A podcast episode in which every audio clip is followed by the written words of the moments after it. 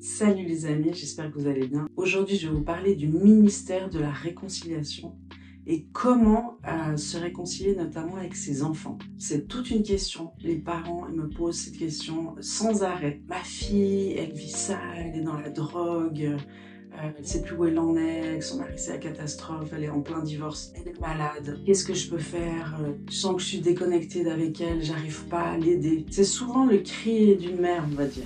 Le cri d'une mère qui veut euh, que ses enfants aillent bien. D'ailleurs, souvent quand je suis en entretien, je leur dis alors c'est quoi votre demande? Qu'est-ce que vous voulez que Dieu fasse aujourd'hui dans votre vie? Je veux que ma fille elle puisse vivre ça, je veux que mon fils. Enfin, souvent les mères elles vont mettre en avant plus leurs enfants qu'elles-mêmes. Aujourd'hui, vous êtes là pour vous, ce que Dieu va faire à l'intérieur de vous. Tous les reparamétrages, tous les alignements, toutes les, les pardons, les guérisons, les délivrances vont couler sur vos enfants, particulièrement pour les questions de délivrance.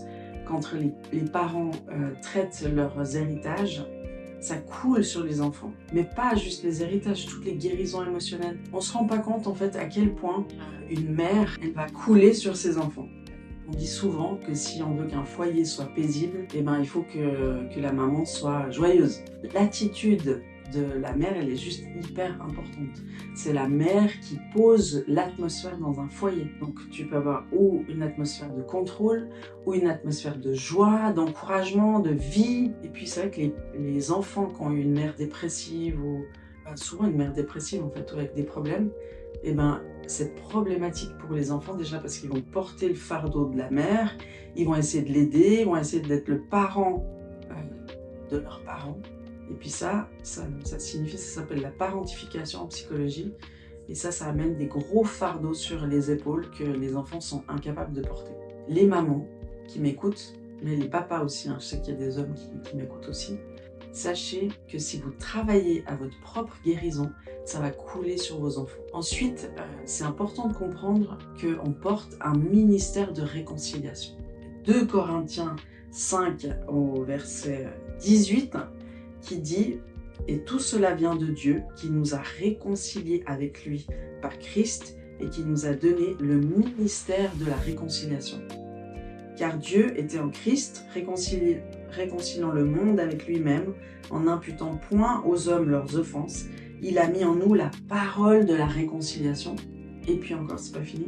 Nous faisons donc les fonctions d'ambassadeurs pour Christ, comme si Dieu exorcitait par nous. Nous vous en supplions au nom de Christ, soyez réconciliés avec Dieu. Réconciliation, c'est le ministère ultime. C'est Christ qui est venu sur terre pour réconcilier les hommes avec Dieu. Et ça s'arrête pas là. Notre job, c'est pas juste de se réconcilier avec Dieu et après d'amener tous ceux qu'on peut fréquenter, de les amener à se réconcilier avec Dieu aussi. C'est ça l'évangélisation.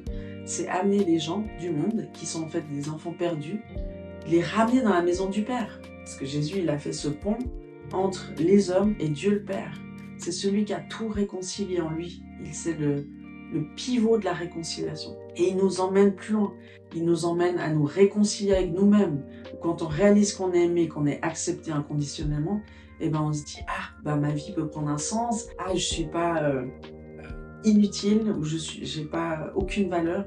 Bah si aux yeux du Père j'ai énormément de valeur et bah, ma vie peut faire toute la différence. Et parce que je peux être un réceptacle de la personne de Jésus à l'intérieur de moi Christ en moi, l'espérance de la gloire. C'est ça qui est fantastique. Il y a un autre passage, c'est Matthieu 5, 24 qui dit, le début du passage, c'est Si donc tu présentes ton offrande à l'autel et que là tu te souviennes que ton frère a quelque chose contre toi, eh bien laisse là ton offrande devant l'autel et va d'abord te réconcilier avec ton frère, puis viens présenter ton offrande. Quand on porte ce ministère de réconciliation, il n'y a rien de plus beau pour Dieu. C'est vraiment ce qu'il attend de nous. C'est qu'on s'aime les uns les autres, qu'on soit soumis les uns les autres. C'est qu'on soit humble, parce que c'est l'unité qui précède la gloire. Et humble dans les relations, ça veut dire que on vit pour permettre à l'autre de faire, de prendre les bonnes décisions, de, de se sentir aimé. Enfin, c'est vraiment un ministère qui se donne à l'autre. Mais pour être capable de se donner à l'autre, il faut avoir reçu une portion il faut avoir reçu l'amour du Père, il faut avoir reçu l'esprit d'adoption. Parce que sinon, on est bien incapable de donner quelque chose aux autres. Si une personne n'est pas rencontrée par Dieu, si elle n'a pas reçu l'esprit d'adoption, elle va essayer d'aimer de ses propres forces et puis ça va vite virer dans le contrôle en fait. Donc si on veut être exempt du contrôle et si on veut suivre les pas de Jésus, de, savoir comment il était en relation avec les autres, il, s'est fait serviteur pour tous en fait. Donc l'objectif de Jésus, c'était d'empuissancer les autres, c'était de libérer les autres dans leur appel, c'était de, leur parler au nom du Père, c'était de les, aimer et de les corriger, parce que c'est ça, pour faire des disciples comme pour faire des enfants, euh, pas juste aimer. C'est l'amour et la correction, c'est l'amour et la vérité, c'est deux choses magnifiques qui sont toujours en, en balance et en équilibre les unes et les autres. Se réconcilier avec les autres, c'est très important la parole de Dieu, elle dit, essayez de toutes vos forces, c'est-à-dire de ce qui vous incombe, parce qu'on n'est pas, on peut pas se réconcilier si l'autre il veut vraiment pas. Mais par contre, on peut tout faire pour être en paix avec les autres. Et dans le ministère de réconciliation, on a compris en fait que pour déclencher le meilleur chez l'autre, et c'est important de demander pardon. Et puis, des fois, c'est pas une question de droit. Vous savez comme moi que dans un couple, s'il n'y en a pas un qui fait le premier pas et qui demande pas pardon, ça va pas déclencher la demande de pardon chez l'autre. Mais souvent, ma demande de pardon va déclencher la demande de pardon chez l'autre parce que l'amour va inciter l'autre à donner la meilleure version de lui-même. Comme la peur, la peur et l'amour, c'est deux puissances euh, opposées. La peur, ça va provoquer le pire chez l'autre.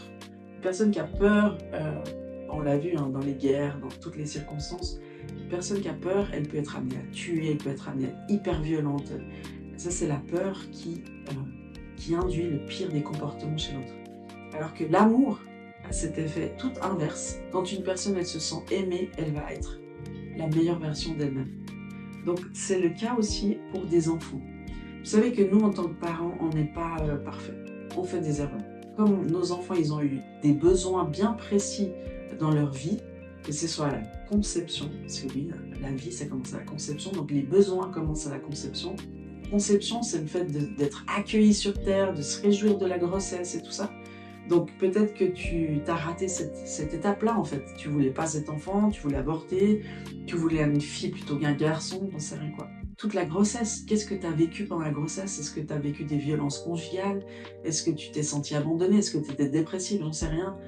Une grossesse, ça peut réveiller plein de choses chez, chez une femme. Ses blessures passées, tout ce qui n'a pas été réglé ça revient pendant des périodes comme la grossesse, l'accouchement, le post-accouchement. C'est pour ça qu'on parle souvent de la dépression postpartum. C'est pas le fait d'accoucher qui nous rend dépressifs ou voilà, c'est une vraie vie. Non, c'est que tous les traumatismes de ta vie vont être réactivés à l'accouchement. C'est comme ça.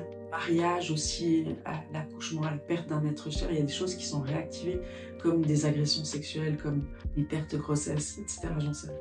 Donc c'est pour ça que c'est important de traiter ces histoires et euh, pour pas que l'enfant il paye les conséquences en fait de, de l'état de sa mère. On continue le processus, c'est aussi toutes les circonstances de, d'un accouchement, c'est euh, comment l'enfant a été accueilli, est-ce qu'il a été euh, gardé hyper vite, donc s'est senti abandonné ou rejeté. Et tout ce qui est abandon et rejet se joue dans, ces endroits-là. Est-ce qu'il y a une personne qui est décédée, est-ce qu'il y a eu un divorce, est-ce que le père est parti de la maison? Toutes ces circonstances jouent sur le besoin que l'enfant a eu qui n'a pas été pourvu. Et donc nous les parents, on a un rôle tellement important qu'on ne peut pas répondre à tous les besoins de nos enfants. Et puis des fois, c'est pas de notre ressort. Si on a été malade ou si euh, le père est parti de la maison ou si la mère est partie de la maison, eh ben, on n'est pas toujours euh, les responsables. Mais par contre, comme on a des rôles absolument clés vis-à-vis de nos enfants, il y a une chose qu'on peut faire pour réparer, ça c'est la bonne nouvelle, c'est de demander pardon à nos enfants pour des choses que le Saint-Esprit va nous demander va nous montrer d'une manière très spécifique. C'est-à-dire que quand on demande pardon, c'est inefficace de dire bah écoute je te demande pardon c'est vrai que j'ai pas tout fait juste dans ton éducation bon euh, tu me pardonnes hein. ça c'est totalement inefficace par contre si tu prends le temps avec le Saint Esprit tu dis Seigneur montre-moi les choses en particulier si tu sens que tu dois te réconcilier avec ta fille ou avec ton fils et puis parce qu'ils vont vraiment pas bien tu peux radicalement changer l'orientation de leur vie, tu as ce pouvoir. Comme tu avais ce pouvoir d'amener du, la blessure dans leur vie, tu as aussi ce pouvoir d'amener de la rédemption, d'amener de la réconciliation, de, de, racheter le temps. C'est ça qui est extraordinaire. Et puis, euh, j'aimerais te dire, il y a des exemples extraordinaires. Nous, dans notre église, on est, euh, comme on enseigne ces choses-là, eh ben, on a des témoignages et des témoignages. Donc si ça t'intéresse, tu peux aller voir sur euh, 61fr Et puis, il y a euh, une conférence qu'on a fait dernièrement qui s'appelle Esaïe 61 à Annecy.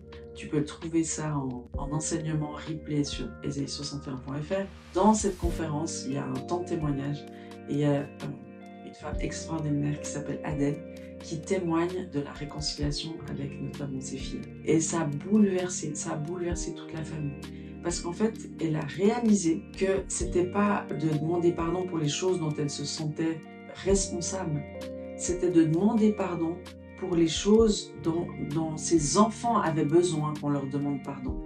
Et puis des fois, le, père, il est plus là, il est décédé. Des fois, le père, il veut plus parler à personne. Et on peut prendre ce rôle. Comme moi, je, rôle de, de mère, moi je demande des fois pardon au nom des mères qui vous ont offensé, même si je ne suis pas la mère biologique de la personne, ou je leur demande pardon au nom des autorités spirituelles qui les ont blessés, même si c'est pas moi personnellement qui les ai blessés. Et euh, mon mari, Julien, il demande souvent pardon aux femmes au nom des hommes, même si lui, il n'est pas responsable, c'est un mari et un homme extraordinaire, mais ça produit un effet magnifique de guérison du cœur. Donc, si tu sais que tes filles, elles ont été abusées par leur père, ou qu'elles ont été violentées, ou qu'elles n'ont pas été entendues, des choses pour lesquelles il t'a semblé que tu n'es pas responsable, mais si le Saint-Esprit te montre certaines choses, c'est de, dire certaines paroles, de citer certains événements précis. Parce que l'efficacité dans le pardon, quand tu demandes pardon ou quand on te demande pardon, ce qui va te toucher, c'est la précision de l'offense qui est encore dans ton cœur. Quand la personne va te dire je te demande pardon parce que euh, le jour de ton anniversaire, tu te rappelles, tu avais eu 60 ans, 40 ans, je suis venue vers toi et puis j'ai pas eu la bonne attitude et je sais que ça t'a blessé. Je te demande vraiment pardon pour cet événement particulier. Et euh, qu'est-ce que je peux faire pour t'aider? Je te demande pardon pour ça. Ça, demander pardon et puis réparer dans la mesure du possible, ça va amener la guérison du cœur qui peut bouleverser, qui peut changer radicalement la vie d'une personne et notamment de tes enfants.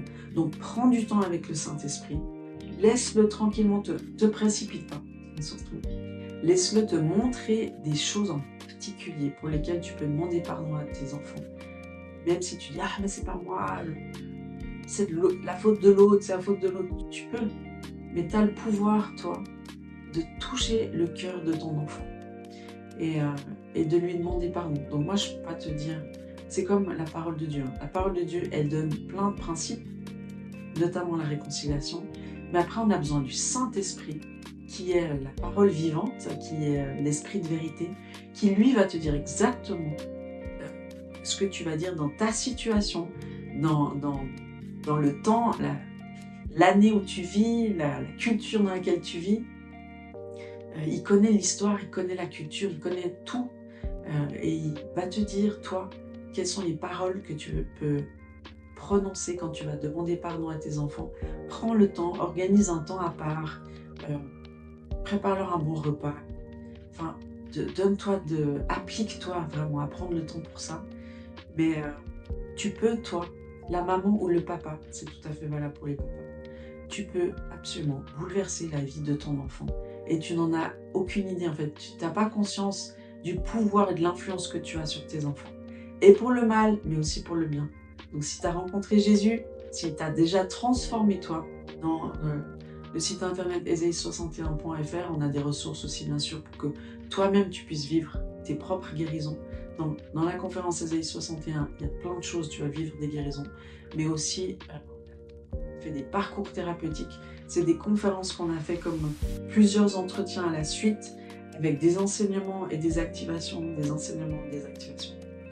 Et euh, donc ça s'appelle le parcours thérapeutique. Donc moi, je te suggérais de vivre d'abord pour toi ce parcours thérapeutique, que tu puisses euh, recevoir toutes les guérisons et les défenses dont tu as besoin de recevoir pour pouvoir aller au combat et puis aller euh, regagner tout ce que l'ennemi t'a volé. C'est ça. Et puis ça commence par la famille. Donc ça, c'est juste magnifique.